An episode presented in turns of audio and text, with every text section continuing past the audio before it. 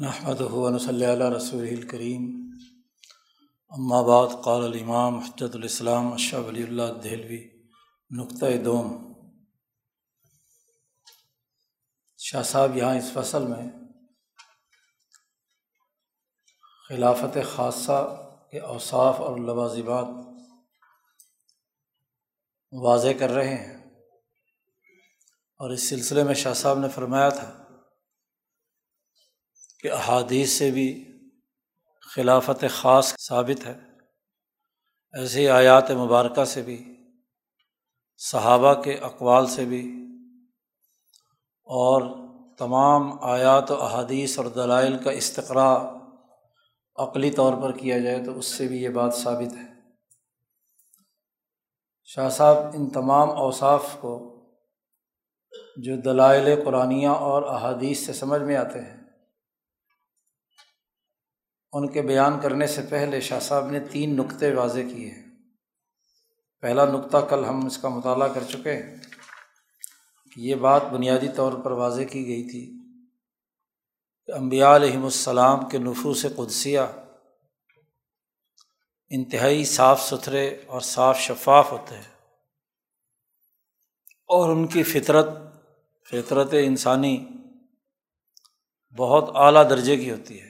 انسانوں میں سب سے اکمل اور اعلیٰ انسان اور ان انسانوں میں بھی سب سے بڑے انسان اکبر و حضرت محمد مصطفیٰ صلی اللہ علیہ وسلم تو خلافت خاص کے لیے ضروری ہے کہ ایسے لوگوں کا انتخاب کیا جائے جو اپنے نفس، قلب اور عقل کی اساس پر انتہا درجہ صاف و شفاف ہوں اور ان کی فطرت بہت اعلیٰ درجے کی ہو۔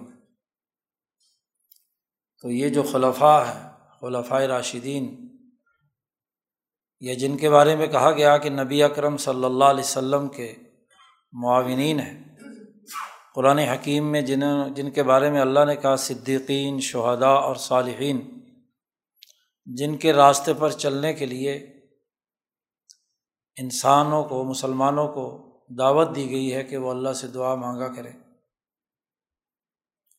تو یہ جماعت نبی اکرم صلی اللہ علیہ وسلم کے سب سے زیادہ قریب ہے شفافیت میں اور فطرت کی بلندی میں۔ قرآن حکیم نے تین جماعتوں کا ذکر کیا تھا، صدیقین، شہداء اور صالحین۔ امام انقلاب مولانا عبید اللہ سندھی فرماتے ہیں کہ صدیقین وہ اعلیٰ ترین درجے کے لوگ ہیں کہ جن میں علم اور عمل دونوں چیزیں بہت اعلیٰ درجے کی ہوتی ہیں۔ امبیا علیہم السلام کا درجہ صدیقین سے برتر ہے۔ علم و عمل میں سب سے اونچا درجہ امبیا علیہم السلام کا ہے۔ دوسرا درجہ صدیقین کا ہے۔ پھر شہداء اور صالحین کے بارے میں بھی درجہ بدرجہ علمی اور عملی استعداد کے حوالے سے جو فرق پایا جاتا ہے وہ موجود ہے۔ گویا کہ یہ نبی اکرم صلی اللہ علیہ وسلم کے سب سے زیادہ قریب اشخاص وہ ہیں جو صدیقیت اور شہادت کے منصب پر فائز ہوں۔ بہت پہاڑ پر نبی اکرم صلی اللہ علیہ وسلم تشریف فرما تھے مکہ کی روایت بھی ہے جس میں جبل اب قبیس کا ذکر ہے اور مدینہ کی روایت بھی ہے جس میں عہد کا ذکر ہے جیسا کہ آگے آ رہا ہے۔ تو زلزلہ آیا اور زمین ہلنے لگی، پہاڑ ہلنے لگا تو حضور صلی اللہ علیہ وسلم نے اپنا پاؤں پہاڑ پر مارا اور کہا، ٹھہر جاؤ۔ تمہارے اوپر ایک نبی صدیق اور شہید موجود ہیں۔ دو شہید موجود ہیں۔ عثمان اور عمر اور ابو بکر صدیق تین حضرات حضور صلی اللہ علیہ وسلم کے ساتھ تھے۔ تو صدیق کی وضاحت خود نبی اکرم صلی اللہ علیہ وسلم نے کی کہ صدیقیت کا سب سے بڑا مقام حضرت ابو بکر صدیق رضی اللہ تعالیٰ عنہ کو حاصل ہے۔ تو بنیادی بات یہ ہے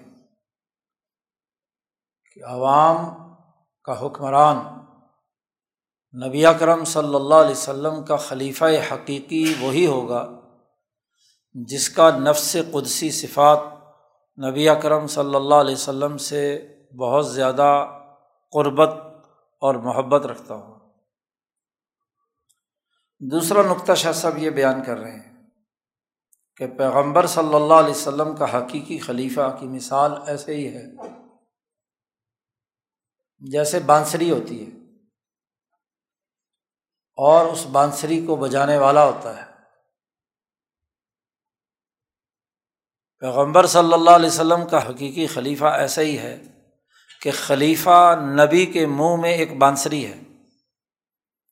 نبی جو اللہ کے پیغام کا اعلان انسانیت میں کرنے کے لیے دنیا میں آئے خود اللہ نے کہا، ربنا اننا سمعنا منادی یونادی لل ایمانی ان آمن و بربکم. صحابہ کی یہ الفاظ ہیں، قرآن حکیم نے انہیں بیان کیا ہے کہ اے اللہ ہم نے اعلان کرنے والے منادی کا اعلان سنا اور ہم اس پر ایمان لائے۔ اعلان کرنے والے یعنی نبی نے اعلان کیا تھا نا آمن و بربکم فعامنا ہم ایمان لے آئے۔ تو نبی کرم صلی اللہ علیہ وسلم گویا کہ منادی ہیں ایمان کے، اعلان کرنے والے ہیں۔ جیسا اعلان کرنے والے کے منہ کے سامنے اسپیکر موجود ہو، اور وہ اسپیکر جس کو پرانے زمانے میں وہ ناقوس سے کہتے تھے، وہ بھی جو آواز کو دور تک پھیلاتا تھا۔ یا بانسری کوئی نغمہ گانے والا جب بانسری پر نغمہ گاتا ہے، تو اصل تو اس گانے والے کی طاقت ہوتی ہے۔ بانسری کا کام تو یہ ہے کہ وہ جس طرح کی آواز نکالے، ویسی ہی آواز باہر نکلے۔ اس کے علاوہ نہیں۔ تو خلیفہ حقیقی جو پیغمبر صلی اللہ علیہ وسلم کے ہیں، ان کی مثال ایک نئے کی ہے۔ نئے کہتے ہیں بانسری کو کہ نائی آرا بردہان خود میں نہد، کہ جو نئے نواز ہے، بانسری بجانے والا ہے، وہ اس بانسری کو اپنے منہ پہ رکھتا ہے۔ بجہت بلند گرداندن آواز و مانند آ اور اس بانسری کے ذریعے سے اپنی آواز کو دور دراز علاقوں تک پہنچاتا ہے۔ صحیح بانسری ہو اور بجانے والا بھی پوری طاقت اور قوت سے بجائے تو کئی کئی میل تک بانسری کا سر جو ہے وہ لوگوں کے دلوں کو اپنے طرف متوجہ کرتا ہے، کھینچتا ہے اپنی طرف۔ شاہ صاحب کہتے ہیں، وہ انشاء نغمہ و تعین کیفیت آ، راج است بن آئی۔ اس گانے کی جو ساخت ہے، کہ کس طرح کی بات گائی گئی ہے، نغمہ کس طرح کا ہے؟ نغمگی کی پیدائش اور اس کی کیفیت کہ کس زیر و بم سے کس وقت کون سا ساز بلند کرنا ہے، اس کی کیفیت بجانے والے پر ہوتی ہے۔ بانسری کا اپنا کوئی کمال نہیں ہوتا، وہ تو ایک بے جان چیز ہوتی ہے۔ بجانے والا جس زیر و بم سے، جس ساخ سے اپنی آواز اس بانسری میں داخل کرتا ہے، اسی سے وہ آواز نکلتی ہے، سر بنتا ہے۔ شاہ صاحب کہتے ہیں، بالکل اسی طرح۔ ہم چنا از تقاسیم رحمت الہی نصیب پیغمبر گشتہ۔ اللہ نے جو رحمت امبیا علیہم السلام کے ذریعے سے انسانیت میں تقسیم کرنی ہے، اور اللہ نے جو کسی بھی پیغمبر کے نصیب میں جو رحمت رکھ دی ہے۔ رحمت الہی وہی ہے جس کا تذکرہ قرآن حکیم میں کہا، اہم یکسمون رحمت ربک۔ کیا یہ مکے کے کافر اللہ کی رحمت کو تقسیم کریں گے؟ نہیں نہن و قسم نہ بینا ہم تقسیم کرتے ہیں۔ تو اللہ نے جو حضرت محمد مصطفیٰ صلی اللہ علیہ وسلم کے نصیب میں جو رحمت انسانیت کے لیے تھی، جو رکھ دی، تقسیم میں آ گئی ذمہ داری آپ کو سونپی رسول اللہ صلی اللہ علیہ وسلم کو۔ اور وہ رحمت سب سے اعلیٰ ترین درجے کی یہ تھی جس کا قرآن حکیم نے تذکرہ کیا ہے۔ ایسے ہی رحمت الہی جو نبی کرم صلی اللہ علیہ وسلم کی حصے میں اللہ نے مقرر کیا، اور وہ کیا تھی؟ کہ حلدی ارسل رسول بالہدا ودین الحق لیوز الدین کل ہی ولو کری المشرکون۔ کہ رسول اللہ صلی اللہ علیہ وسلم کو دین حق دے کر اللہ نے بھیجا، اس لیے کہ اس کو تمام ادیان پر غالب کر دیا جائے۔ اگرچہ مشرق لوگ کتنے ہی ناراض ہوتے ہیں غلبہ دین پوری دنیا پر اس ایمان و یقین کی دعوت اور اس کا بین الاقوامی نظام قائم کرنا، یہ رحمت الہی اللہ نے سفرد کی تھی حضرت محمد مصطفیٰ صلی اللہ علیہ وسلم کی اب شاہ صاحب کہتے ہیں بڑی اہم بات ہے، توجہ فرمائیں کہ پیغمبر صلی اللہ علیہ وسلم قبل از مباشرت عام برفیق اعلیٰ پیوستہ کہ نبی کرم صلی اللہ علیہ وسلم اپنے اس کام کو پورا کیے کرنے سے پہلے آپ دنیا سے تشریف لے گئے مالا اعلیٰ میں، رفیق اعلیٰ میں۔ کیونکہ آپ صلی اللہ علیہ وسلم کی زندگی میں دین غالب ہوا تھا، صرف جزیرت العرب میں، مکہ فتح ہوا تھا۔ زیادہ سے زیادہ غذبہ تبوک ہوئی تھی۔ قیصر بھی اسی طرح موجود تھا اور کسرا بھی اسی طرح موجود تھا جب آپ صلی اللہ علیہ وسلم دنیا سے تشریف لے گئے۔ اب نبی اکرم صلی اللہ علیہ وسلم کے ذمے کام لگا تھا کہ آپ نے اس کو پوری دنیا میں غالب کرنا ہے۔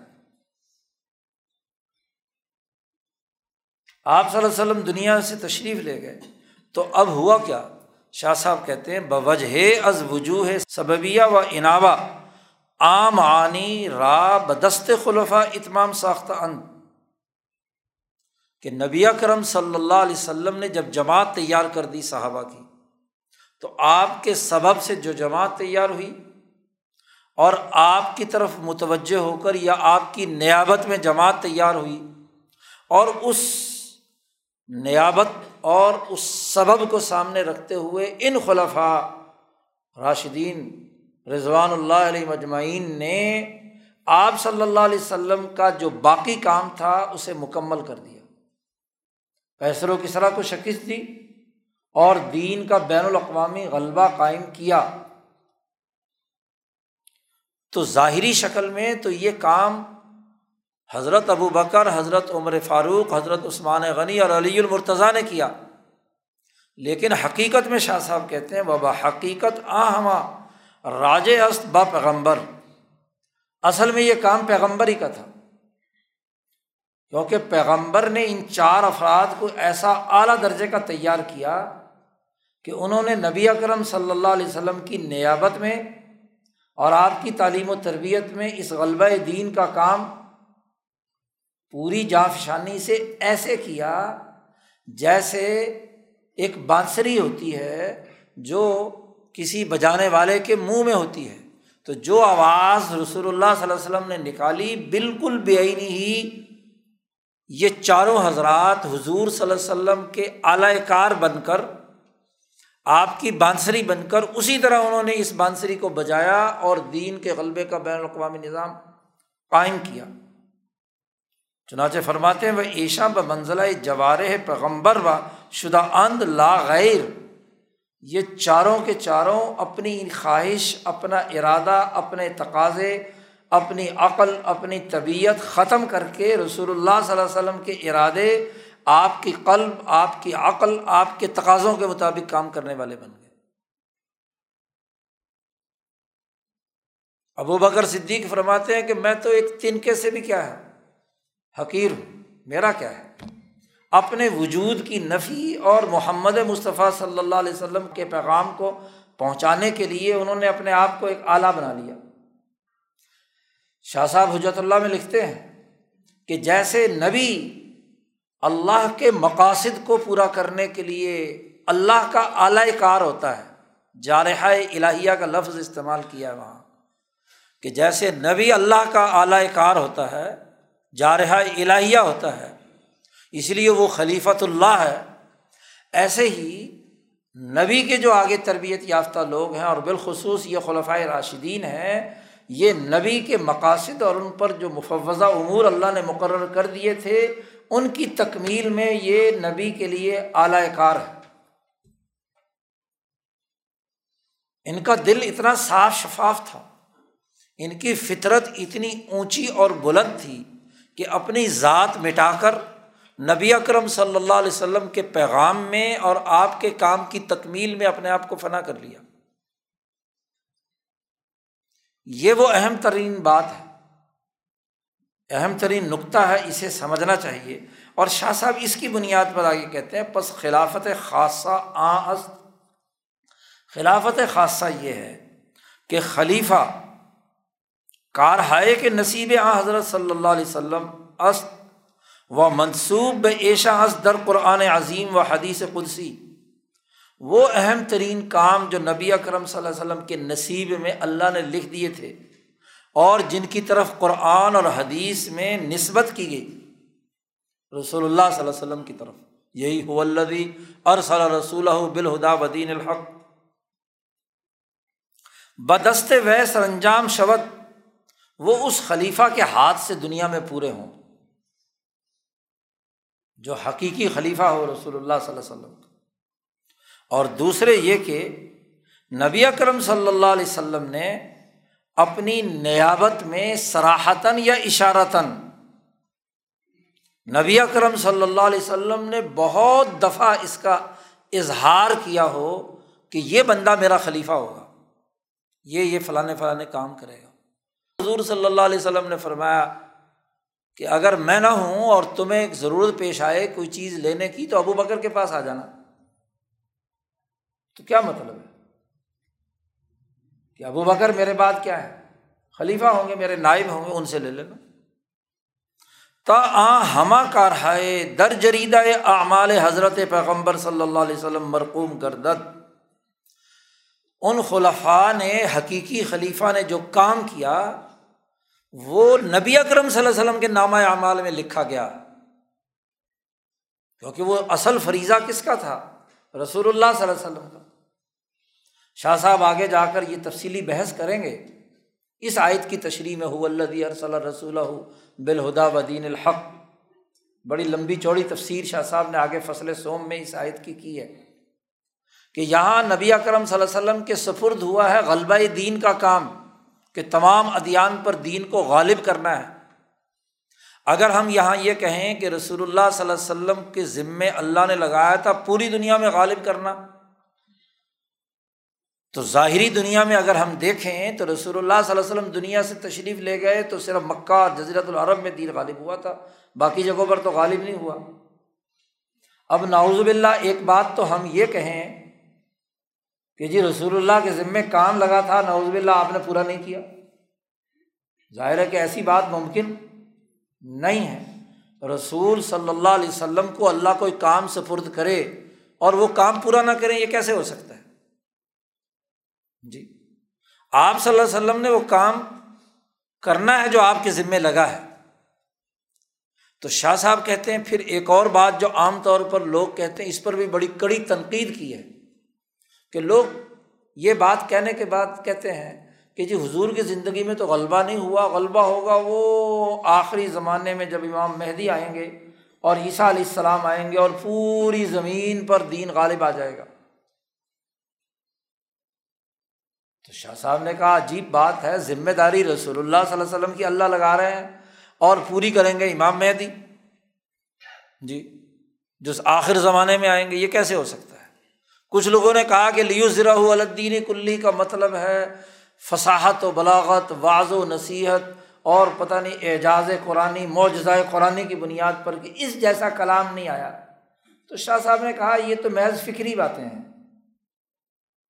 یہاں اظہار دین کی بات ہو رہی ہے۔ عملاً غلبہ دین کا۔ تو یہ عملاً غلبہ تو تب ہوگا جب غلبہ حکومت قائم ہوگی۔ تو شاہ صاحب کہتے ہیں جتنے احتمالات یا جتنے علماء نے مختلف آرا دی ہیں، شاہ صاحب کہتے ہیں وہ ٹھیک نہیں ہے اس آیت کی تشریح میں، اس کے علاوہ اور کوئی تشریح نہیں بنتی۔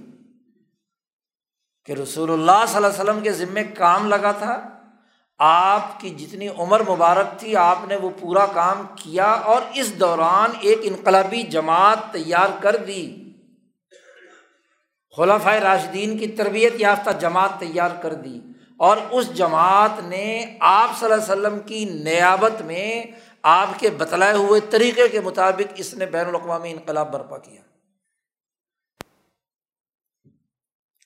تو گویا کہ وہ کام حقیقت میں نبی اکرم صلی اللہ علیہ وسلم کے نامہ اعمال میں لکھا جائے گا۔ اور یہ خلافۂ راشدین جو ہے یہ نبی اکرم صلی اللہ علیہ وسلم کے لیے ایک ایسی بانسری کی طرح ہے جن کا اپنا ارادہ اور اپنے تقاضے کچھ بھی نہیں ہے اس لیے عمر فاروق فرماتے ہیں کہ اے عمر، گیارہ بارہ سال حکومت قائم کرنے کے بعد، آخری حج کرنے کے بعد مکہ سے جب عمر روانہ ہوتے ہیں اور مکہ کے قریب اس وادی سے گزرتے ہیں جہاں وہ بکریاں چرایا کرتے تھے، تو رونے لگے۔ فرمایا کہ اے عمر، تجھے تو بکریاں بھی نہیں چرانی آتی تھی۔ یہاں میں جب بکریاں چراتا تھا تو رات کو واپس لے کر جاتا بکریاں تو میرا باپ خطاب بہت سخت آدمی تھا۔ وہ بکریوں کا پیٹ ٹٹول کر دیکھتا تھا کہ بکریاں بھوکی ہیں۔ تو میری پٹائی کرتا تھا کہ عمر تجھے بکری بھی نہیں چرانی آتی۔ ایک وہ عمر تھا جسے بکریاں نہیں چرانی آتی۔ اور ایک وہ عمر ہے کہ جو محمد مصطفیٰ صلی اللہ علیہ وسلم کی صحبت آپ کی تربیت سے آج اس وقت ہزاروں میل ایکڑ کے انسانوں کو چرا رہا ہے، ان کا نظام بنا رہا ہے۔ تو اپنی ذات کی نفی کر کے رسول اللہ صلی اللہ علیہ وسلم کی ذات کے اندر فنا ہو جانا، فنا فی شیخ جسے کہتے ہیں، اس سے بڑھ کر اور کیا بات ہوگی؟ پوری دنیا میں غلبہ قائم کیا۔ جس عمر کے بارے میں آج کے مستشرقین کہتے ہیں کہ اگر اسلام میں ایک اور عمر پیدا ہو جاتا تو قیامت تک اسلام مغلوب نہ ہوتا۔ تو بات یہ ہے شاہ صاحب کہتے ہیں کہ وہ سارا کام نبی کرم صلی اللہ علیہ وسلم کا ہے، لیکن انہوں نے بطور یہ کیا حضور سبب بنے اور آپ کے یہ نائب بنے اور انہوں نے اس کے ساتھ پوری جد وجہد اور کوشش کے کام کیا، دین کے غلبے کے لیے جد وجہد اور کوشش کی، یہ خلیفہ ہوتا ہے۔ اور شاہ صاحب فرماتے ہیں وہ ایشاں شرف وساطت، حاصل نمودہ باشد لا غیر۔ یہ خلفۂ راشدین جو ہیں، انہوں نے انسانیت کے درمیان اور رسول اللہ صلی اللہ علیہ وسلم کے درمیان صرف واسطے کا کردار ادا کیا ہے، اس کے علاوہ کچھ نہیں۔ اسی لیے حضرت شاہ صاحب تفہیمات الہیہ میں ایک اور بڑی اہم بات لکھتے ہیں۔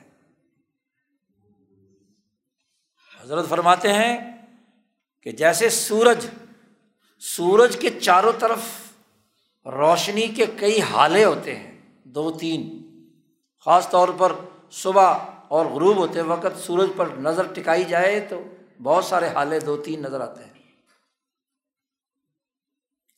تو حضرت شاہ صاحب فرماتے ہیں کہ جو آفتاب نبوت ہے، حضرت محمد مصطفیٰ صلی اللہ علیہ وسلم کا نور جو پوری دنیا میں چمکا ہے اس کے گرد روشنی کا پہلا حالہ ابو بکر صدیق ہے، دوسرا حالہ عمر فاروق ہے، اور تیسرا حالہ عثمان غنی ہے۔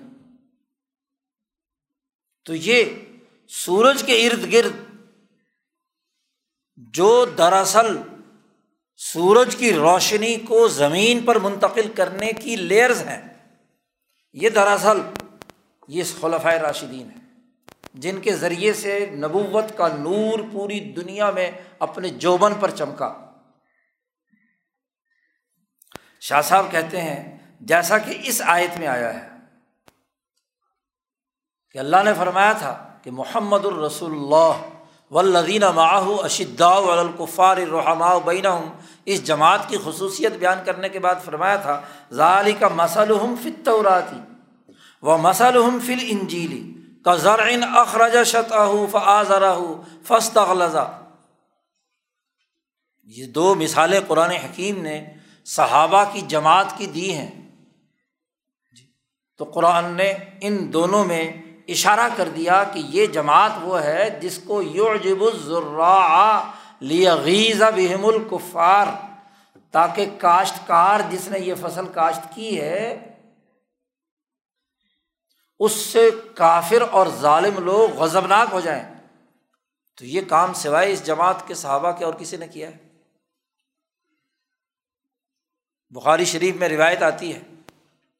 انس بن مالک فرماتے ہیں کہ نبی اکرم صلی اللہ علیہ وسلم آخری روز جس دن آپ کا وصال ہوا ہے یا اس سے ایک دن پہلے فجر کے وقت، جس حجرۂ مبارکہ، حضرت عائشہ کے حجرۂ مبارکہ میں تھے جو مسجد نبوی کی صفح اول کے بالکل سامنے ہے۔ آپ صلی اللہ علیہ وسلم یہ خادم تھے، چونکہ حضور کے، تو یہ بالکل اس حجر شریفہ کے قریب کھڑے ہوتے تھے۔ تو نماز پڑھا رہے تھے ابو بکر صدیق رضی اللہ تعالیٰ عنہ فجر کی۔ تو رسول اللہ صلی اللہ علیہ وسلم نے اپنے حجرۂ شریفہ کی چک اٹھائی، پردہ ہٹایا اور آپ صلی اللہ علیہ وسلم صحابہ کو دیر تک دیکھتے رہے۔ انس کہتے ہیں کہ حضور صلی اللہ علیہ وسلم کا چہرہ آفتاب کی طرح روشن تھا، بہت ہی خوشی تھی۔ مجھے یہاں تک آزمائش آئی کہ میں کہیں نماز توڑ کر حضور کے ماتھے کا بوسہ نہ لے لوں۔ جی۔ آپ صلی اللہ علیہ وسلم جیسے ہی کچھ دیر کھڑے ہوئے مسکرا رہے ہیں، دیکھ رہے ہیں۔ اور ابو بکر صدیق رضی اللہ تعالیٰ عنہ نے کن اکھیوں سے دیکھا کہ رسول اللہ صلی اللہ علیہ وسلم شاید نماز پڑھانے کے لیے طبیعت بہتر ہوئی ہے، آنا چاہتے ہیں۔ تو ابو بکر صدیق رضی اللہ تعالیٰ عنہ نے ذرا پیچھے ہٹنا چاہا کہ نبی کرم صلی اللہ علیہ وسلم شاید نماز پڑھانا کے لیے آ رہے ہیں۔ تو حضور صلی اللہ علیہ وسلم نے ہاتھ سے اشارہ کیا کہ نہیں، اپنی جگہ پہ رہو اور پردہ کی چک ڈال دی۔ تو وہاں مفسرین کہتے ہیں کہ یہ وہ منظر ہے کہ جس کو نبی کرم صلی اللہ علیہ وسلم نے دیکھ کر یو جب وہ میں نے جو فصل لگائی تھی، آج فصل لہلاتی ہوئی، میرے خلیفہ کی ابتدا کے اندر کھڑی ہوئی پوری جماعت نماز پڑھ رہی ہے۔ تو وہ خوشی تھی جو آپ صلی اللہ علیہ وسلم کے چہرہ انور پر تھی کہ میرا ذمہ اتر گیا اور میں نے یہ جماعت تیار کر دی اور میرے کام اب یہ جماعت کرے گی۔ تو یہ آیت اسی بات کی طرف اشارہ کر رہی ہے۔ ایسے ہی وہ حدیث قدسی نیز شاہد آست کہ اس کی گواہ ایک اور حدیث قدسی بھی ہے کہ نبی اکرم صلی اللہ علیہ وسلم نے ارشاد فرمایا، ان اللہ نظر الا اہل الارض فمقتہم، عربہم و اجمہم اللہ بقایا من اہل الکتاب اللہ پاک نے نظر دوڑائی زمین والوں پر۔ زمین والوں کو دیکھا تو یہاں کے عرب اور اجم لوگوں کو انتہائی غصے کی نگاہ سے دیکھا۔ بہت زیادہ غصے کی نگاہ سے دیکھا۔ کیونکہ ظلم و ستم جتنے عروج پر تھا اجمیوں کے کیسر و کسرا کا اور عربیوں کا جو ابو جہل کی قیادت میں ظلم پھیلا رہے تھے۔ تو انتہائی غصے کی حالت سے ان کو دیکھا، غضبناک ہوا۔ اللہ تبارک و تعالیٰ اللہ بقایا من اہل الکتاب البتہ جو تورات و انجیل کے ماننے والے جو مخلص لوگ تھے، کچھ عبارت گزار اپنی اپنی ہاں جی عبارتوں میں مشغول تھے، تو ان کے علاوہ باقیوں پر غضب کا اظہار کیا کہ ان تمام کا خاتمہ، ان کو انقلاب لانا، ان کو ختم کرنا ضروری ہو گیا۔ اللہ پاک نے فرمایا کہ میں نے آپ کو اے محمد صلی اللہ علیہ وسلم بھیجا ہے تاکہ آپ کے ذریعے سے آپ پر یہ ذمہ داری عائد کروں کہ آپ یہ اس ظلم کے اس سسٹم کو ختم کرنے کے لیے کردار ادا کریں اور آپ کے ذریعے سے یہ پورا انقلاب دنیا بھر میں برپا ہو جائے۔ مسلم شریف کی یہ حدیث شاہ صاحب کہتے ہیں، این قصہ بہما مان۔ شاہ صاحب کہتے ہیں، اس قصے کی یہ جو بات یہاں رسول اللہ صلی اللہ علیہ وسلم کے نیابت کے حوالے سے ہے، اس کی مثال ایسے ہی ہے۔ جیسا کہ حضرت داود علیہ السلام کے ذمے اللہ نے ایک کام لگایا تھا۔ داود علیہ السلام کو جب خلیفہ بنایا، یا داود انا جالنا کا خلیفتاً فل عرض تو ان کی ذمہ داری لگائی تھی کہ اب بنی اسرائیل کی حکومت قوم عمالکا کے خاتمے کے بعد جالود کو راستے سے قتل کرنے کے بعد اب دوبارہ قائم ہوئی ہے اور وہ ہیکل جو حضرت یعقوب علیہ السلام نے تعمیر کیا تھا بیت المقدس، اسے جالوت نے جو توڑ پھوڑ کر ختم کر دیا تھا، تو داود علیہ السلام کی ذمہ داری لگائی کہ یہاں پر مسجد اقسا بناؤ۔ جسے حیکل سلیمانی کہا جاتا ہے۔ یہ تعمیر کرو۔ تو داود علیہ السلام کے ذمے تھا، بے اقسا ہمت کہ پوری انتہائی توجہ کے ساتھ متوجہ بنائے مسجد اقسا گشتن، کہ پوری توجہ سے مسجد اقسا کی تعمیر کرو۔ وہ آکار از دست ایشا سر انجام نہ یافت۔ اب انہوں نے تعمیر شروع کی اس کی، تو ایک ایسا مرحلہ آیا کہ داود علیہ السلام کی عمر کا خاتمہ ہو گیا۔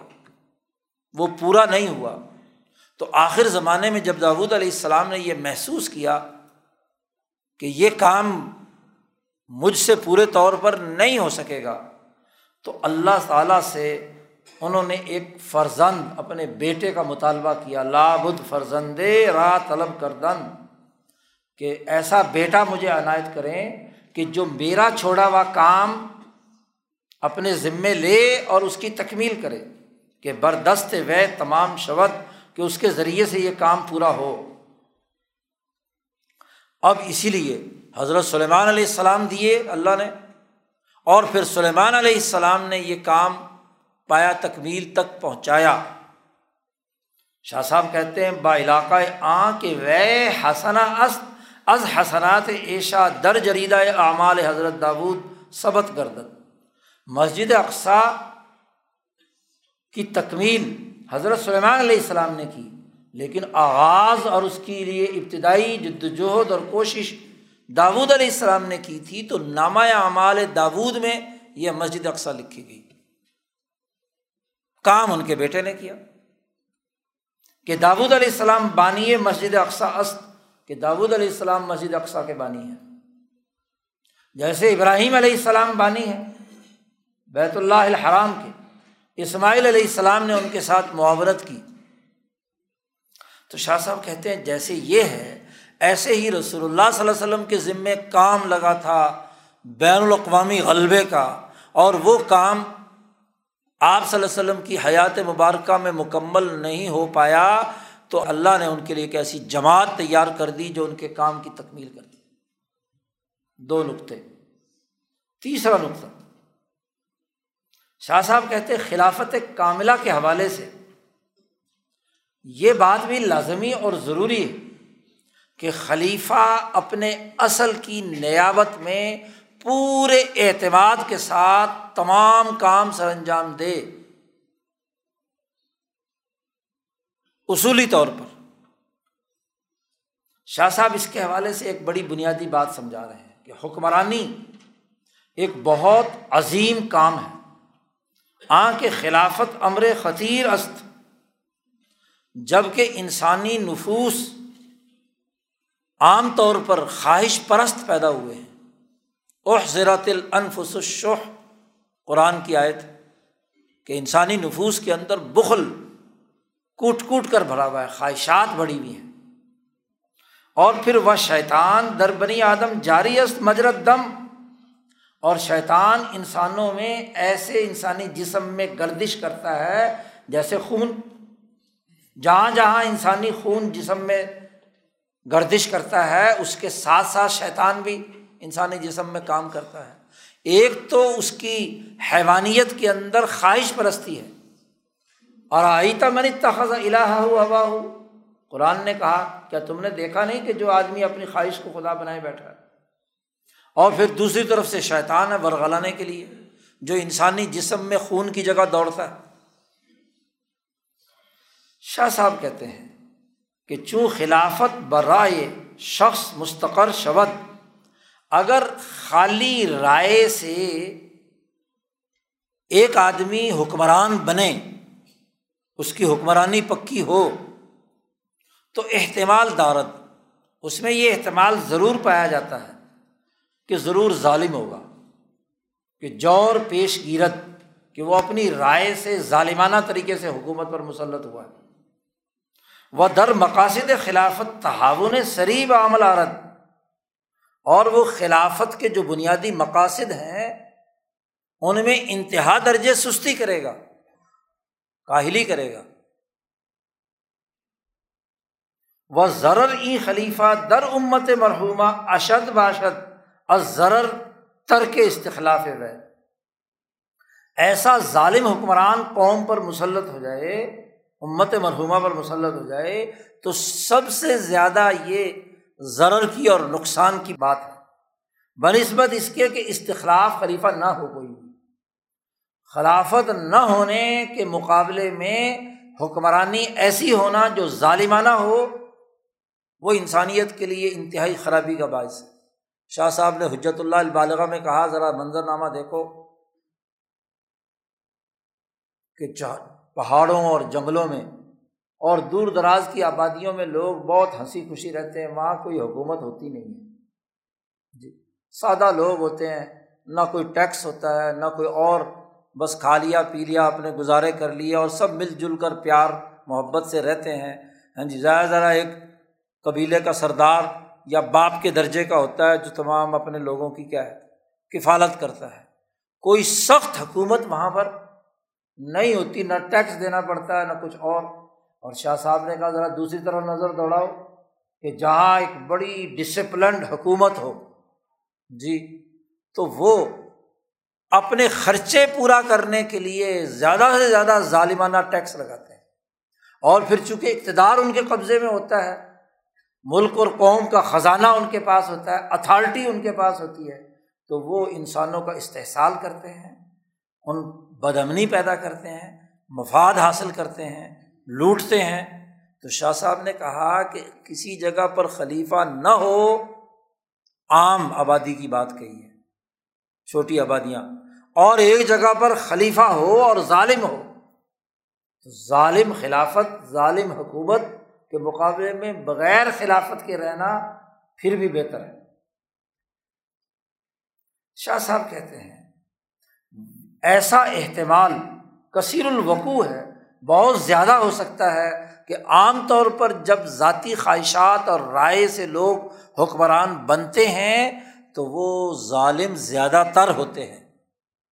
شاہ صاحب کہتے ہیں، نہ میں بھی نہیں، تو نے نہیں دیکھا کبھی کہ بادشاہ حامیہ دری محل کا گرفتار شدہ اللہ ماشاء اللہ عام طور پر بادشاہ لوگ جو ہیں اس طرح کے حکمران جو ہیں، خاص طور پر شخصی حکومتیں، اسی قسم کی ہلاکت خیزیوں میں مبتلا ہوئی ہیں۔ اللہ ماشاء اللہ چند گنتی کے کوئی حکمران صحیح گزرے ہیں، ورنہ عام طور پر جب حکومت اور بادشاہت قبضے میں آتی ہے تو آمریت اور معاشی ظلم و ستم عوام پر مسلط ہوتا ہے۔ گرفتار شدہ اند و میں شوند ایسے رہے ہیں تا وقتے کے ای احتمال بر انداختہ نہ شود خلافت اس وقت تک صحیح ہوتی ہے، حکومت اس وقت تک صحیح ہوتی ہے کہ یہ احتمال سرے سے ختم ہو جائے کہ ذاتی رائے یا شخصی مقاصد یا انفرادی مقاصد کے تحت حکومت پر قبضہ نہیں ہوا، بلکہ بواد الہی یا تو اللہ نے وعدہ کیا ہے۔ اللہ کی طرف سے مقرر کیا گیا۔ خود خلیفہ بننے کی خواہش نہیں تھی۔ اللہ نے اپنے نبی کے ذریعے سے وعدہ کیا کہ جی ان کو خلافت دے دو۔ یا با اوصاف یا وہ اوصاف جو حکم و حکومت کے وقت میں ضروری اور لازمی تھے انسانیت کی خدمت کے، کہ نزدیک حصول آہا، جور و تحاون ممتن عادی گردت ایسے اوصاف ہوں کہ جن کے نتیجے میں کوئی ظلم اور واضح سستی اور کوتاہی، تشدد یا انتہا پسندی پیدا نہیں ہوگی۔ ایسا اعلیٰ خلق ہو کہ اس خلق کے احساس پر عادتاً اس سے غلط کام سرزد نہیں ہو سکتا۔ وہ ضن قوی بعدل و قیام خلیفہ و امر ملت ظہور رسد اور غالب گمان ہو کہ اس کے ذریعے سے انسانی سوسائٹی میں عدل قائم ہوگا، ملت کا نظم و نسق درست طریقے سے ظاہر ہوگا، یہ ضن قوی موجود ہو استخلاف ای چنی شخص خیر محض نہ باشد و نفوس سے بنی آدم ب اقامت او اطمینان پیدا نہ کنند۔ جب تک یہ درمیان میں احتمال ختم نہ ہو، اس وقت تک کسی کا خلیفہ بننا استخلاف حاصل کرنا یہ خیر محض نہیں ہے اور بنی آدم کے نفوس اس سے اطمینان بخش امن کی حالت میں نہیں ہوں یہ احتمال ختم کرنا ضروری ہے کہ رائے شخصی سے کام نہ ہو، ظلم و ستم کا ماحول نہ ہو تو تب کیا ہے؟ خلیفہ صحیح ہوگا۔ شاہ صاحب فرماتے ہیں وہ کہ مرشد خلائق گردد۔ اسی کو مزید سمجھانے کے لیے فرماتے ہیں، کوئی آدمی جو مخلوقات کا مرشد بننا چاہتا ہے، رہنما بننا چاہتا ہے، وہ مربی ایشا در علم ظاہر و باطن، اور وہ ظاہر و بات، باطنی علم اور ظاہری علم میں ان کا مربی تربیت کرنے والا بننا چاہتا ہے۔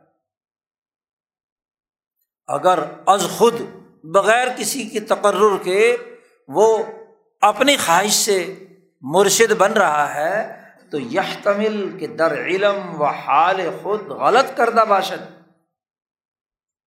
تو ہو سکتا ہے کہ وہ علم جو لوگوں میں منتقل کر رہا ہے وہ غلط بیان کر رہا ہو۔ کسی تسلسل اور کسی نظریے کے مطابق نہ ہو۔ بس جو کچھ دماغ میں آتا ہے، انٹ شنٹ اپنے ناقص مطالعے سے لوگوں میں بیان کر رہا ہے، تو وہ مرشد کیسے ہو سکتا ہے؟ وہ دیگرہ بباس قرائن متمسک شدہ ہما غلط راہ رواج دادا باشن۔ اور بعض اگر کوئی ایسے جھوٹے سچے قرائن ادھر ادھر سے اندازے لگائے ہیں، اٹکل پچو لگائے ہیں، اس سے استدلال پکڑ کے غلط سلط انٹ شٹ باتیں لوگوں میں رواج دے رہا ہے۔ تو وہ مرشد کیسے ہو سکتا ہے؟ شاہ صاحب فرماتے ہیں بما احسن ما قیلا۔ وہ جو یہ شعر کہا گیا ہے، وہ بہت ہی عمدہ شعر ہے۔ اور یہ شعر ہے حضرت شیخ جلال الدین، مولانا جلال الدین رومی کا۔ اے بسا، ابلیس آدم روئے ہست، پس و ہر دستے نہ باید داد دست۔ بہت سے ابلیس انسان شکل والے ہوتے ہیں ہوتے شیطان ہیں۔ چہرہ ان کا انسانوں والا ہوتا ہے۔ بس ہر انسان کے ہاتھ میں اپنا ہاتھ نہیں دینا چاہیے۔ جی کیونکہ کتنے ہی انسان، نما شیطان، رہبر و رہنما کے روپ میں میدان میں آتے ہیں۔ تو مولانا رومی نے کہا کہ ہر انسان کو انسان سمجھ کر اس کی لیڈرشپ اور شپ اور اس کی قیادت کے پیچھے چلنا شروع ہو جائے۔ شیطان ہوتے ہیں، چہرے انسانوں کے ہوتے ہیں۔ اور بڑے ہی خوبصورت کا ہم جمیان و قلوب ہم شتا۔ تم ان کو دیکھو گے کہ بڑے اجتماعیت پسند ہیں، لیکن دل بکھرے ہوئے ہیں۔ جی دوسری حدیث میں فرمایا کہ آخر زمانے میں ایسے علماء آئیں گے، ایسے رہنما آئیں گے کہ بظاہر بڑے نرم، شفیق، میٹھی باتیں بہت اچھے واز کہنے والے ہوں گے، لیکن وہ قلوب ہم ضآب ان کے دل بھیڑیوں کی طرح ہوں اس اچھی اور لچھے دار گفتگو کر کے لوگوں کو اپنی طرف کھینچیں گے اور مقصد وہ مفاد حاصل کرنا ہوگا یا کسی سامراجی نظام کی اعلی کاری کرنی ہوگی، اس کے لیے کردار ادا کریں۔ تو ہر آدمی کو خلیفہ نہیں بنایا جا سکتا۔ اور خاص طور پر جو اپنی رائے سے خود خلیفہ بننا چاہے، تو وہ تو ضرور کہیں نہ کہیں ظلم و ستم ڈھائے گا۔ شاہ صاحب کہتے ہیں، تا اعتماد بر علم و حال شخص سے جب تک اس کے علم اور اس شخص کی حالت پر اعتماد نہ ہو، اس مشہور حدیث جو رسول اللہ صلی اللہ علیہ وسلم کی صادق و مصدوق کی جو حدیث ہے، اس کی بنیاد پر یا ان احادیث سے جو اشارے ملتے ہیں یا جو معیارات بنائے بیان کیے ہیں جب تک کہ وہ معیار سامنے نہ ہو، اس وقت تک کسی کو اپنا رہبر و رہنما نہیں بنایا جا سکتا۔ اور خلیفہ بنانا، جس نے آخری اور حتمی فیصلہ کرنا ہے، اتھارٹی جس کے پاس ہے، جس کے سامنے اپنے اپنی گردنیں جھکانی ہیں، اس کے فرمان کے تابع ہونا ہے، اس کی اتھارٹی تسلیم کرنی ہے۔ اگر وہ پتی ان نبی اکرم صلی اللہ علیہ وسلم کے بتایا کیے ہوئے اوصاف اور لوازمات کے مطابق نہیں ہے، تو ایسا حکمران تو دراصل انسان، نما شیطان۔ شاہ صاحب فرماتے ہیں، پس خلافت کاملہ ہما کامل خلافت وہ ہوگی کہ وسوخ و صاحب آ داشتہ باشیم، جس پر ہم پورا پورا اعتماد رکھتے ہوں آپ صلی اللہ علیہ وسلم کی ان احادیث اور روایات کی روشنی میں اور ہمیں یہ اعتماد ہو خلیفہ کامل کے بارے میں کہ بنس سے شار و اشارت او کہ شار علیہ السلام یعنی نبی کرم صلی اللہ علیہ وسلم نے اس کی نس جاری کی فرمائی ہے یا اس کی طرف کوئی اشارہ فرمایا ہے، دو باتیں۔ اور تیسری بات یہ ہے کہ خلافت عامہ آ کے بمجرد عدالت خلیفہ و علم او اکتفا کنیم۔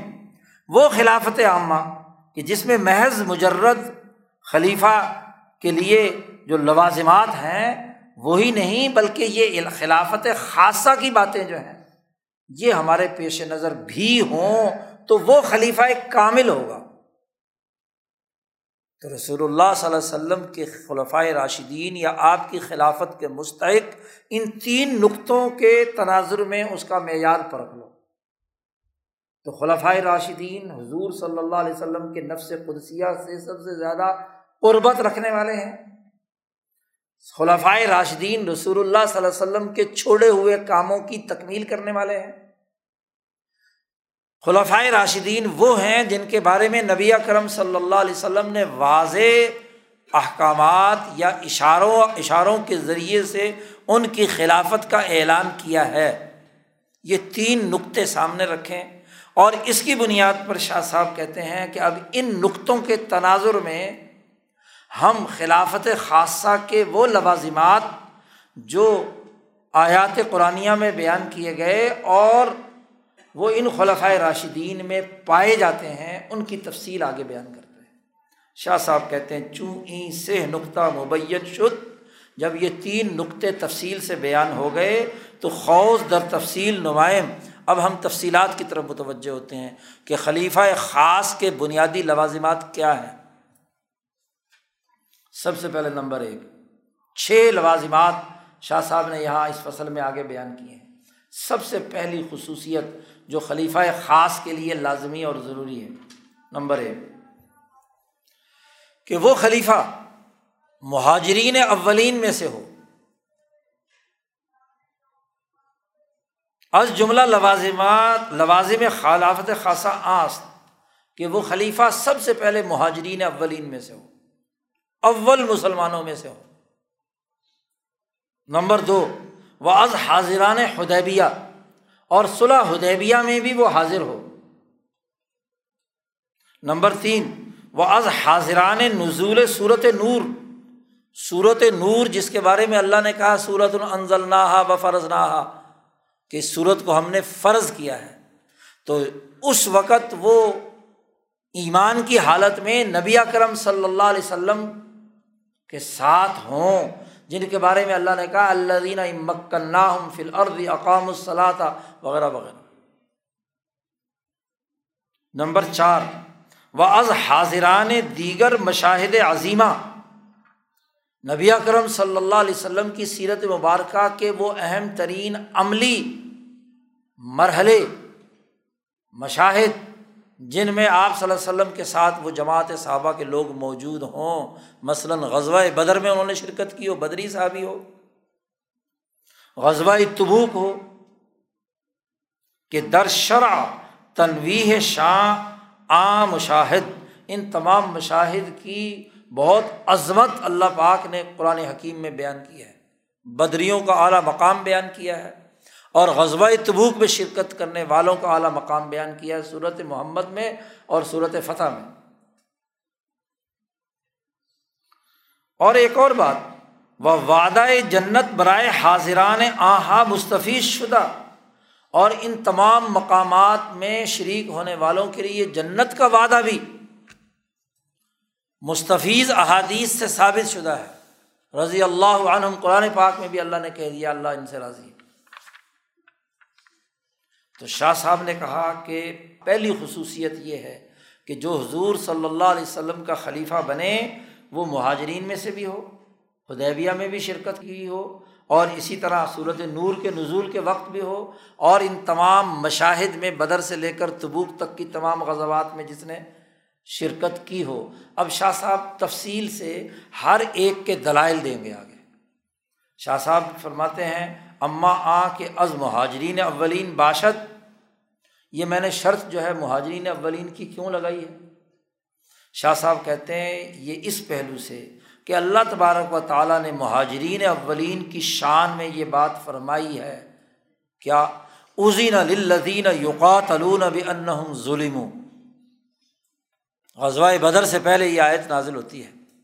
جن کو کتال کی اجازت دی ہے، دین کے غلبے کے لیے، ظلم کو دور کرنے کے لیے جن کو کتال کی پہلی اجازت ان کو دی گئی ہے۔ اس کے بعد اللہ نے فرمایا اللہ دینا اخرجو من دیارہم بغیر حق۔ مہاجرین، کہ یہ وہ لوگ ہیں ان کو کتال کی اس لیے اجازت دی ہے کہ ان کو اپنے گھروں سے ناحق اور ظلمن نکالا گیا تھا۔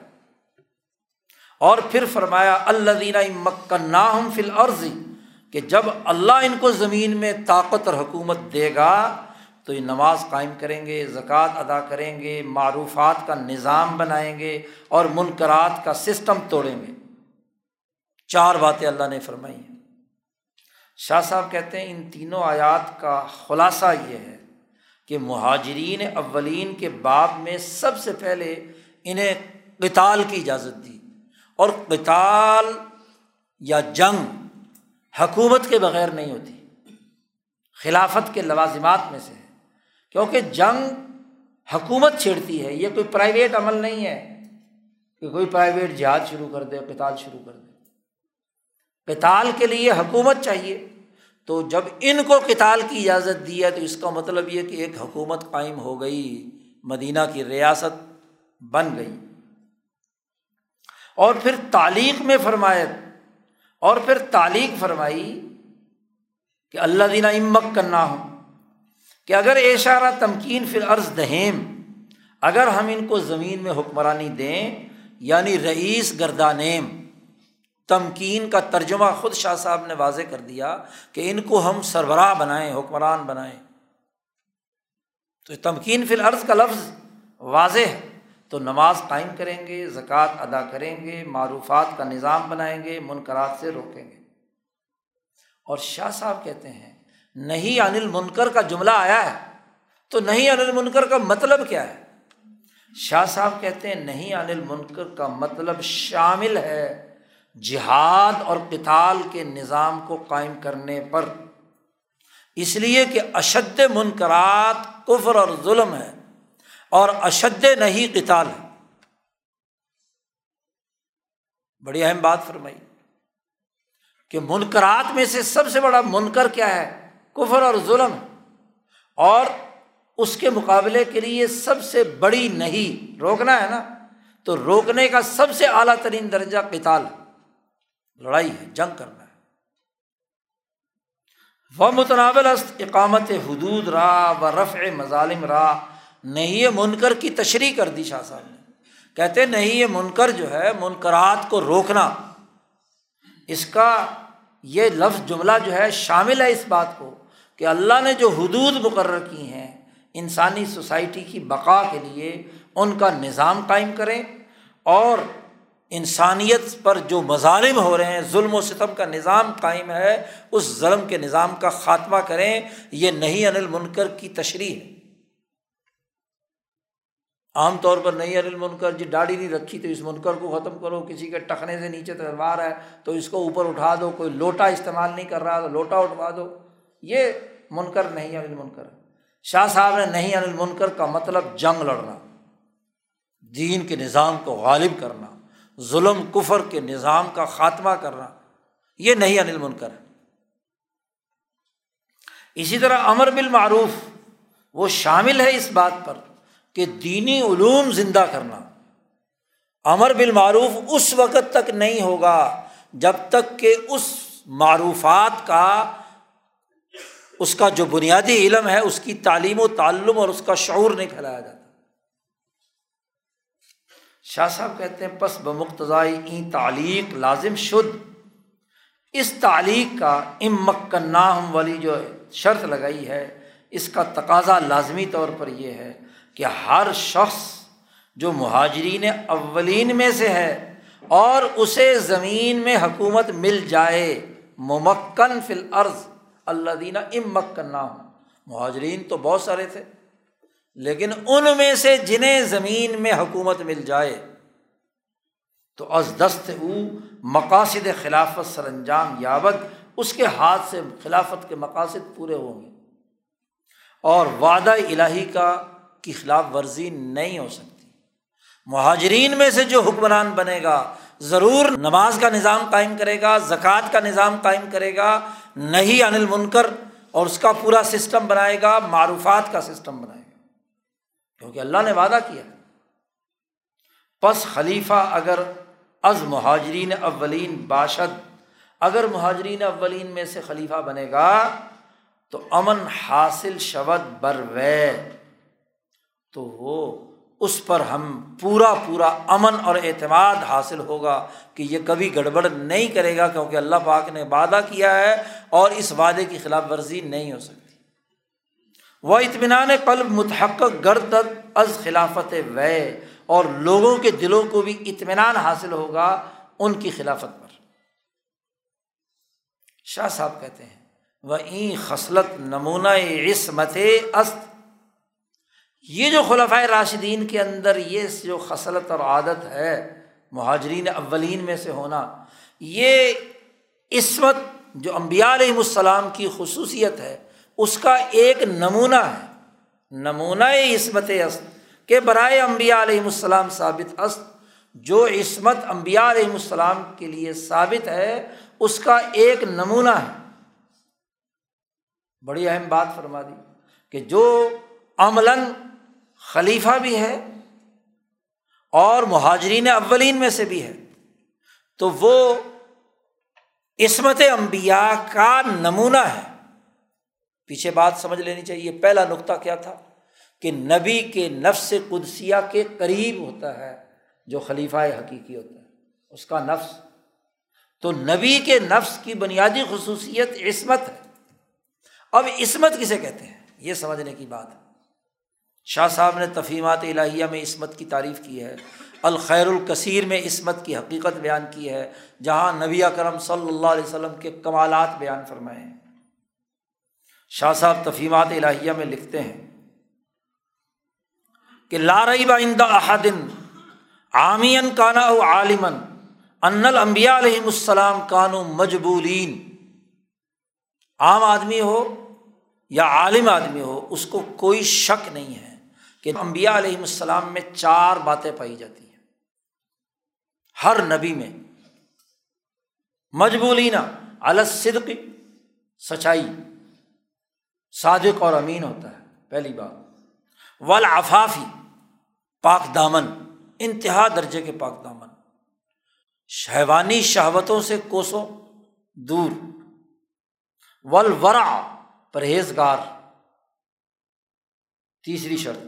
اور چوتھی بات یہ کہ ان کے اعمال اتنے معتدل، اتنے اچھے، اتنے عمدہ ہوتے ہیں کہ یہ چاروں باتیں قبل از نبوت بھی امبیا میں پائی جاتی ہیں۔ نبی بننے سے پہلے۔ اس لیے وہ صادق اور امین مشہور ہوتے ہیں۔ امانت کی تشریح ہے ورا افاف اور اعمال حسنا اور صدق علم سے متعلق ہے۔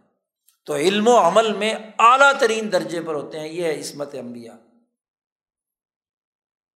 وہ ان قومن اور ایسی قوم جو امبیا کے علاوہ ہے۔ ان میں بھی فطری طور پر یہ صلاحیت پائی جا سکتی ہے۔ اسی کو عصمت کہا جاتا ہے۔ لیکن امبیا سے درجے میں کم۔ تو عصمت کا نمونہ ہے وہ خلفا جو نبی کرم صلی اللہ علیہ وسلم یا امبیا کے نقش قدم پر چل کر آپ کے امور کے لیے کردار ادا کرتے ہیں۔ تو ایک تو شاہ صاحب نے اس آیت سے استدلال کیا ہے مہاجرین اولین میں سے کہ یہ جو مہاجرین اولین والے ہیں، انہوں نے اپنے کاموں، اپنے عادات اپنے اخلاق، اپنی سچائی، اپنے تمام امور میں یہ بات ثابت کی ہے کہ وہ جیسے نبی مکرم معصوم تھے تو ان کی عصمت کی طرح یہ عصمت کی حالت ان کے اندر پائی جاتی ہے۔ ابو بکر صدیق رضی اللہ تعالیٰ عنہ نبی اکرم صلی اللہ علیہ وسلم پر ایمان لانے سے پہلے بھی انتہائی سچے، صادق اور امین کے طور پر مشہور تھے۔ عمر فاروق بھی، عثمان غنی بھی، علی المرتضیٰ بھی۔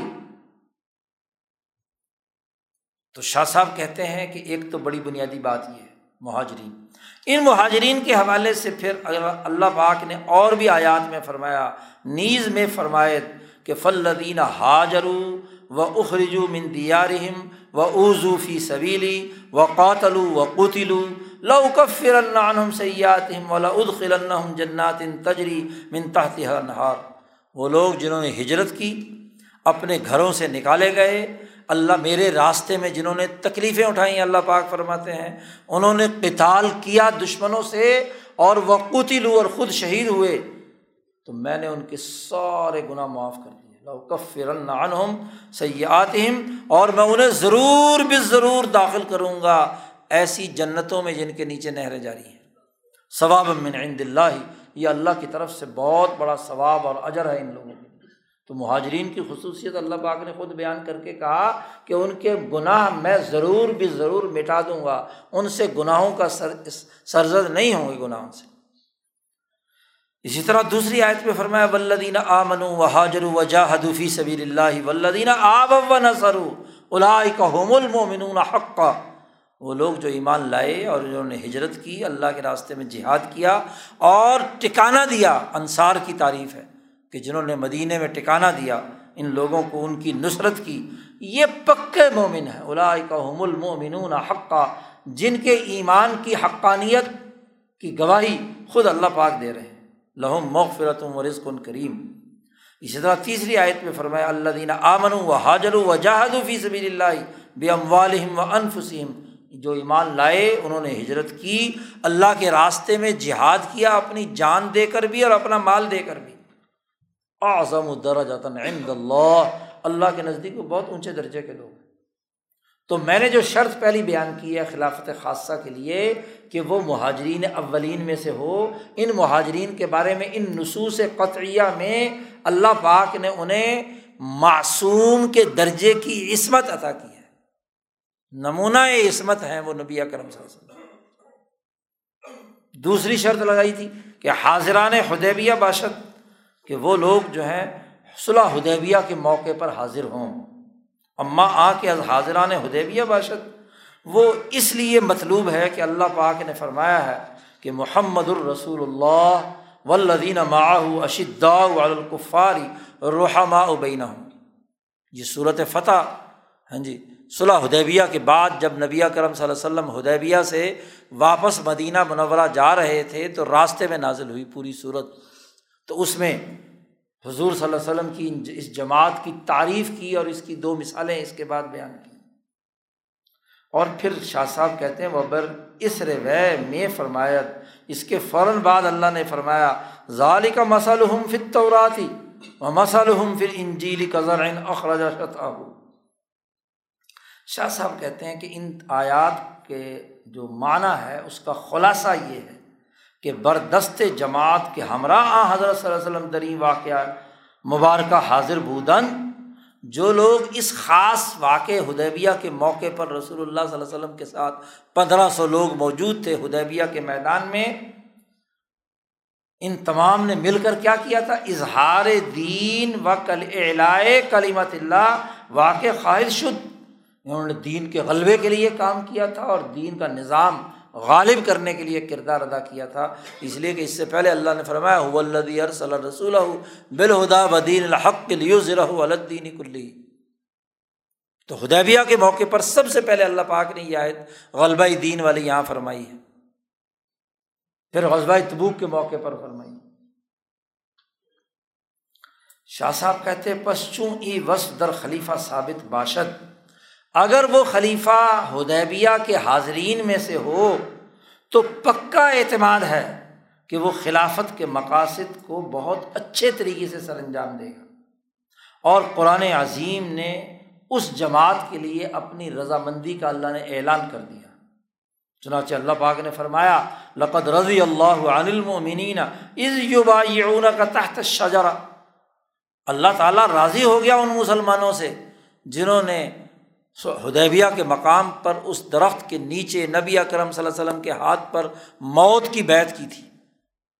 تو پندرہ سو صحابہ نے بیت کی تھی صلاح حدیبیہ کے موقع پر۔ اس کے بارے میں اللہ نے کہہ دیا، رقد رضی اللہ اللہ ان سے راضی ہو گیا۔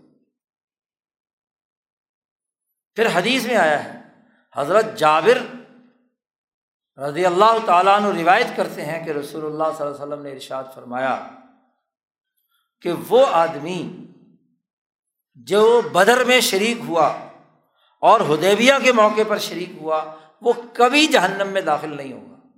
لئی علی جن نارا احد شاہدہ بدرن بل ہدیبیہ تو جن جو بدری صحابی ہیں اور ہدیبیہ کے صحابی ہیں، ان کے بارے میں اللہ پاک نے جہنم کو حرام قرار دے دیا۔ یعنی کبھی ان کی زندگی میں غلطی ایسی نہیں ہوگی کہ جس کی وجہ سے انہیں جہنم میں جانا پڑے۔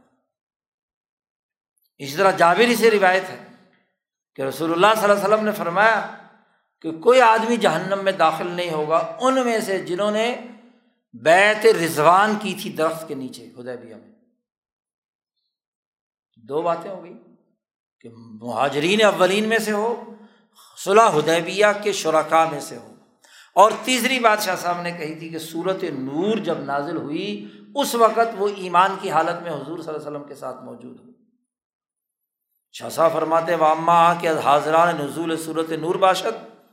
اذان جی جہت مطلوب اشد کہ خدا تعالیٰ میں فرمائے۔ اللہ تعالیٰ نے فرمایا ہے صورت نور میں اللہ نے کہا ہے، وعد اللہ الدین آمن من کم وہ عامل الصالحات یس تخلیف فل عرض اللہ نے پکا وعدہ کیا ہے تم میں سے کہ تمہیں خلیفہ بنائے گا، زمین میں ضرور بے ضرور جیسے ان سے پہلے خلیفہ بنایا تھا۔ اور ولا یمکن الحم دین اللہ اور تمہیں یہ طاقت اور حکومت دے گا کہ تم اللہ کا پسندیدہ دین دنیا میں غالب کرو۔ آگے فصل سوم آ رہی ہے۔ وہاں سب سے پہلے جو آیت بیان کی ہے، شاہ صاحب نے یہ بیان کی ہے۔ اور پھر اس کی بڑی تفصیلی تشریح بیان کی ہے۔ شاہ صاحب کہتے ہیں کہ تمہیں ضرور خلیفہ بنائے گا زمین میں جیسا کہ تم سے پہلے بنایا تھا۔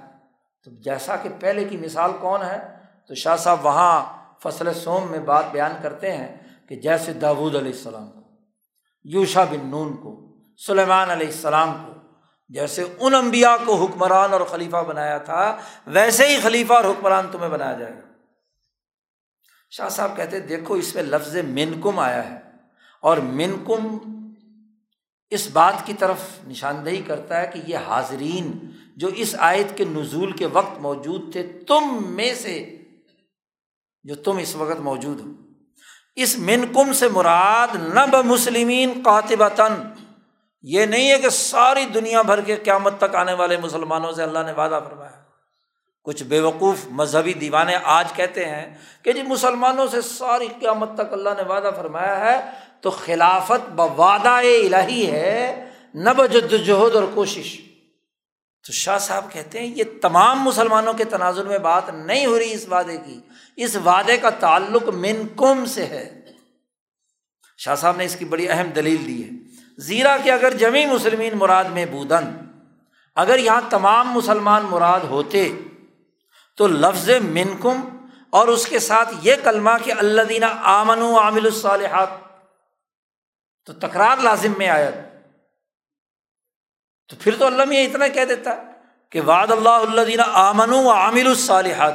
منکم کہنے کی ضرورت نہیں تھی کہ اللہ نے وعدہ کیا ہے ان لوگوں سے جو ایمان لائے اور جنہوں نے اچھے عمل کیے۔ تو جو بھی ایمان لائے اور اچھے عمل کرے گا، اس کے ساتھ اللہ کا وعدہ ہے کہ اس کو خلیفت دے گا۔ پھر بن کم درمیان میں کل آئی تو بن کم اس بات کی نشاندہی ہے، یہ جو قید لگائی ہے اس قید نے واضح کر دیا کہ وہ جو اس وقت اس آیت کے نزول کے وقت موجود تھے، وہ لوگ مراد ہیں۔ بس حاصل مانا آ اس کا خلاصہ اور معنی اس آیت کا یہ ہے کہ وعدہ ہے اس جماعت کے ساتھ جو اس آیت کے نزول کے شاہد تھے، موجود تھے کہ تمکین دین بر وفق صحیح ایشا کہ دین پکا اور مضبوط ہوگا، ان کی جد وجہد اور کوشش سے، اور ان کے اشتہاد سے اس کا غلبہ ظاہر ہوگا۔ بظہور قائد رسید۔ تیسری بات میں نے کہی، شاہ صاحب کہتے ہیں کہ ہم نے کہا تھا کہ وہ لوگ صحابہ میں سے جو بدر تبوک وغیرہ غزوات مشاہد عظیمہ میں شریک ہوئے ہوں۔ وہ اماں آ کے حاضران مشاہد خیر باشد۔ ازاں جہد کے اہل بدر افضل صحابہ ان۔ ان تمام میں سب سے افضل صحابہ وہ ہیں جو بدری ہیں۔ بخاری کی روایت ہے، حضرت معاذ ابن رفا ابن رافع ضرقی رضی اللہ تعالیٰ عنہ اپنے والد رفا بن رافع سے روایت کرتے ہیں۔ وہ کان ابو من اہل بدر، ان کے والد بدری صحابی تھے۔ وہ روایت کرتے ہیں کہ جا جبریل النبی صلی اللہ علیہ وسلم حضوۂ بدر کے بعد حضرت جبریل علیہ السلام نبی اکرم صلی اللہ علیہ وسلم کے پاس تشریف لائے اور انہوں نے فرمایا، رسول اللہ صلی اللہ علیہ وسلم سے پوچھا کہ ماتعدون اہل بدرن فیکم؟ تم اہل بدر کو اپنے اندر کس حیثیت میں شمار کرتے ہو؟ تو نبی اکرم صلی اللہ علیہ وسلم نے ارشاد فرمایا، من افضل المسلمین، مسلمانوں میں سب سے افضل تر آدمی ہم بدر میں شریک نہ ہونے والوں کو قرار دیتے ہیں۔ صحابی راوی کہتے ہیں، او کلیمت النح وہا یا اسی سے ملتا جلا کچھ جملہ آپ صلی اللہ علیہ وسلم کی زبان مبارک سے صادر ہوا۔ تو جبرائیل نے کہا کدا علی کا من شاہدہ بدرم من الملائکہ۔ وہ فرشتے جو بدر میں نصرت کے لیے آئے تھے، اللہ پاک ان فرشتوں کو سب سے افضل ترین فرشتہ شمار کرتا ہے۔ وہ فرشتوں میں بھی وہ افضل ہے۔ بدر کا مار کا ایسا ہے۔ اسی طرح بدری صحابہ کے بارے میں یہ حدیث صحیح طور پر روایت ہے کہ لال اللہ اللہ نے اہل بدر پر نظر کی، توجہ کی، جھانک کر دیکھا اور فرمایا اے ملو معاش تم او بدری ہو جو مرضی اب عمل کرتے رہنا۔ اے ملو معاشی تم فقط غفر تو لکم۔ اللہ باغ نے فرمایا کہ میں تمہیں معاف کر دیا، میں نے تمہیں۔ اور یا فرمایا فقط وجبت لکم الجنا تمہارے لیے جنت واجب ہو گئی۔ اور وہ روایت موجود ہے حاطب ابن نبی بلطار رضی اللہ تعالیٰ عنہ کے واقعے میں، جب ان سے غلطی سرزد ہوئی اور عمر فاروق نے ان کے قتل کرنے کی اجازت مانگی، تو رسول اللہ صلی اللہ علیہ وسلم میں عمر، تمہیں پتہ نہیں کہ حاطب بدری ہے۔ اور بدریوں کے بارے میں اللہ نے کہہ دیا ہے کہ یہ جو مرضی کام بھی کریں، ان کی میں نے بخشش کر دی۔ تو بدری صحابی اپنی زندگی کے آخر تک کوئی غلط کام ان سے سرزد نہیں ہوگا۔ اس طرح غزبۂ تبوک میں جو حاضرین ہیں ان کے بارے میں خود اللہ پاک نے قرآن حکیم میں کہہ دیا لقتاب اللہ علنبی اب المہاجرین اب الصار اللہ دین فی ساعت العسرتی اس مشقت کی گھڑی میں غزبۂ تبوک میں جنہوں نے اے رسول صلی اللہ علیہ وسلم آپ کے ساتھ شرکت کی ہے، اللہ نے ان کی توبہ قبول کر لی۔ یہ وہ بنیادی بات ہے، شاہ صاحب کہتے ہیں کہ مہاجرین اولین میں سے ہونا، اس کے بعد صلاح حدیبیہ میں شرکت ہونا، صورت نور کے نزول کے وقت ہونا، ایسے ہی بدر سے لے کر تبوک تک کی غزوات کے اندر شرکت کا ہونا، یہ وہ بنیادی اثاثی امور ہیں جو خلیفہ خاص کے لیے لازم ہے خلیفہ خاص صرف وہی بن سکتا شاہ صاحب کہتے ہیں کہ اسی اصول کی بنیاد پر وہ گفتگو ہے جو ابن عمر رضی اللہ تعالیٰ عنہ نے حضرت امیر معاویہ رضی اللہ تعالیٰ عنہ سے گفتگو کرتے ہوئے بات کہی تھی۔ ابن عمر نے حضرت معاویہ رضی اللہ تعالیٰ عنہ سے بات کرتے ہوئے کہا تھا، احق بحاظ العمر من کا من قات کا وقات ابا کا الاسلام اس حکومت کا حقدار سب سے زیادہ وہ ہے جس نے آپ سے بھی اور آپ کے والد سے بھی جنگ لڑی تھی، اسلام پر۔ غزوہ بدر میں ابو سفیان اور معاویہ کدھر تھے؟ ہدیبیہ میں، دوسری سمت میں تھے۔ تو جس نے مہاجرین اولین میں سے ہوتے ہوئے ان غزوات میں شرکت کی بنیاد پر، اسلام کی بنیاد پر جنگ لڑی، وہ اس حکومت کے سب سے زیادہ حقدار ابن عمر نے اسی اصول پر یہ بات حضرت امیر معاویہ سے کہی تھی۔ اور اسی اصول پر مبنی ہے وہ گفتگو جو عبد الرحمٰن ابن غنم اشعری نے، جو شام کے فقی تھے، انہوں نے کی تھی۔ اور انہوں نے یہ گفتگو اس وقت کی تھی جب حضرت ابو حریرا رضی اللہ تعالیٰ عنہ اور حضرت ابو دردار رضی اللہ تعالیٰ عنہ، حضرت علی رضی اللہ تعالیٰ عنہ کے پاس آئے تھے۔ جب حضرت امیر معاویہ اور حضرت علی کے درمیان اختلافات چل رہے تھے تو وفد بھیجا تھا۔ حضرت ابو حریرا اور ابو دردہ پر مشتمل جو حضرت امیر معاویہ رضی اللہ تعالیٰ عنہ کے ساتھ تھے۔ حضرت علی کے پاس آئے اور وہ ایشا میاں جی مودن، میان معاویہ و حضرت مرتضیٰ۔ میاں جی کہتے ہیں واس، درمیان میں گفتگو کرانے والے۔ جی تو گفتگو کرنے کے لیے یہ دونوں آئے تھے۔ اور حضرت امیر معاویہ کی طرف سے حضرت علی سے یہ مطالبہ کیا تھا انہوں نے آ کر کہ خلافت بگزارت و شورا گردانت درمیان مسلمین، کہ آپ خلافت چھوڑیں اور شورا کا اجلاس بلائیں۔ شورا کے ذریعے سے کیا ہے؟ فیصلہ کریں مسلمانوں کے درمیان۔ جیسا کہ حضرت عمر فاروق رضی اللہ تعالیٰ عنہ کا طریقۂ کار تھا کہ مشورے سے حکمرانی کا نظام قائم کرتے تھے۔ تو اس شعرا کا مطالبہ حضرت امیر معاویہ رضی اللہ تعالیٰ عنہ نے حضرت علی سے کیا اور ان دو حضرات کو دونوں صحابی ہیں، ان دونوں کو بھیجا حضرت علی کے پاس۔ فقان مما قال لہما۔ عبد الرحمٰن ابن غنم الشری کہتے ہیں کہ انہوں نے حضرت ابو دردار ابو حریرا سے کہا عجب من کما کئی فجازہ علیہ کما ما جی تما بھی تدعوان علی جن شورا؟ تم نے کیسے یہ جائز سمجھا دونوں نے کہ جس مقصد کے لیے تم حضرت علی کو دعوت دینے جا رہے ہو کہ اس مسئلے کو شورا کے حوالے کیا جائے، خلافت کے مسئلے کو؟ حالانکہ تمہیں پتہ ہے کہ انّ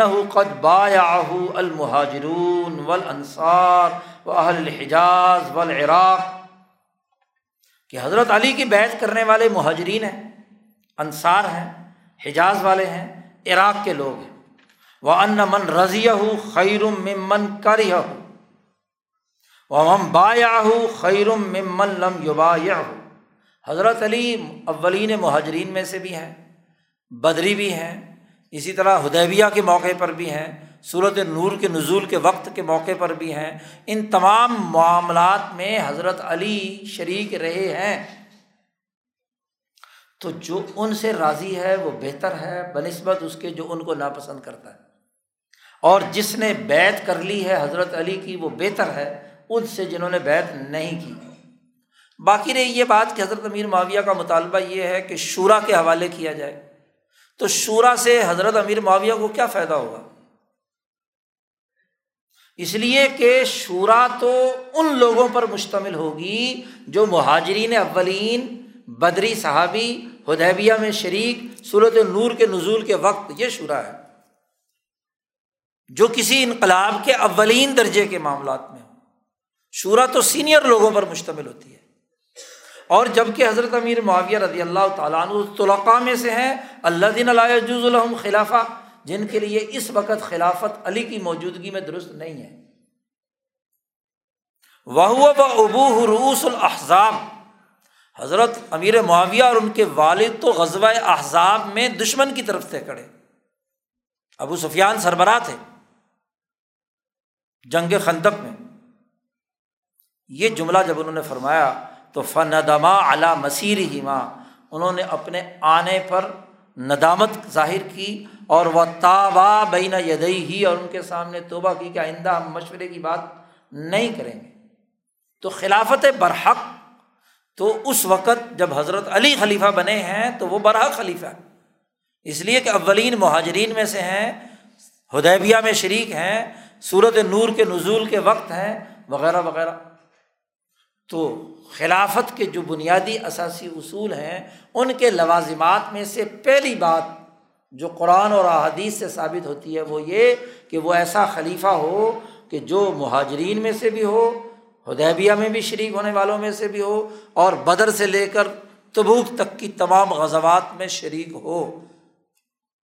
یہ خصوصی جو خلافت ہے، یہ صرف چار خلفۂ راشدین میں پائی جاتی ہے۔ ابو بکر، عمر عثمان، علی رضوان اللہ تعالیٰ علیہ اجمعین۔ باقی لوگوں کی خلافت ہے، جیسا کہ آگے جا کر وضاحت کر رہے ہیں کہ حضرت امیر معاویہ خلیفہ ہیں جب حضرت حسن سے ان کی صلاح ہو گئی اور بیس سال تک وہ خلیفہ راشد کے طور پر رہے ہیں۔ کیونکہ اس کے بعد انہوں نے کیسر و کسرا کو شکست دینے میں جو کردار ادا کیا، اس کے نتیجے میں اللہ نے وہ حکومت انہیں عنایت کی۔ لیکن ان سے پہلے خلف راشدین جو علام منہاج نبوا خلافت ہے، اس کی یہ پہلی خصوصیت وہ ان چار خلفۂ راشدین میں پائی جاتی ہے۔ یہ پہلی خصوصیت شاہ صاحب بیان کریں گے ان شاء اللہ دوسری خصوصیت کل پڑھیں گے۔ اللہ مسلم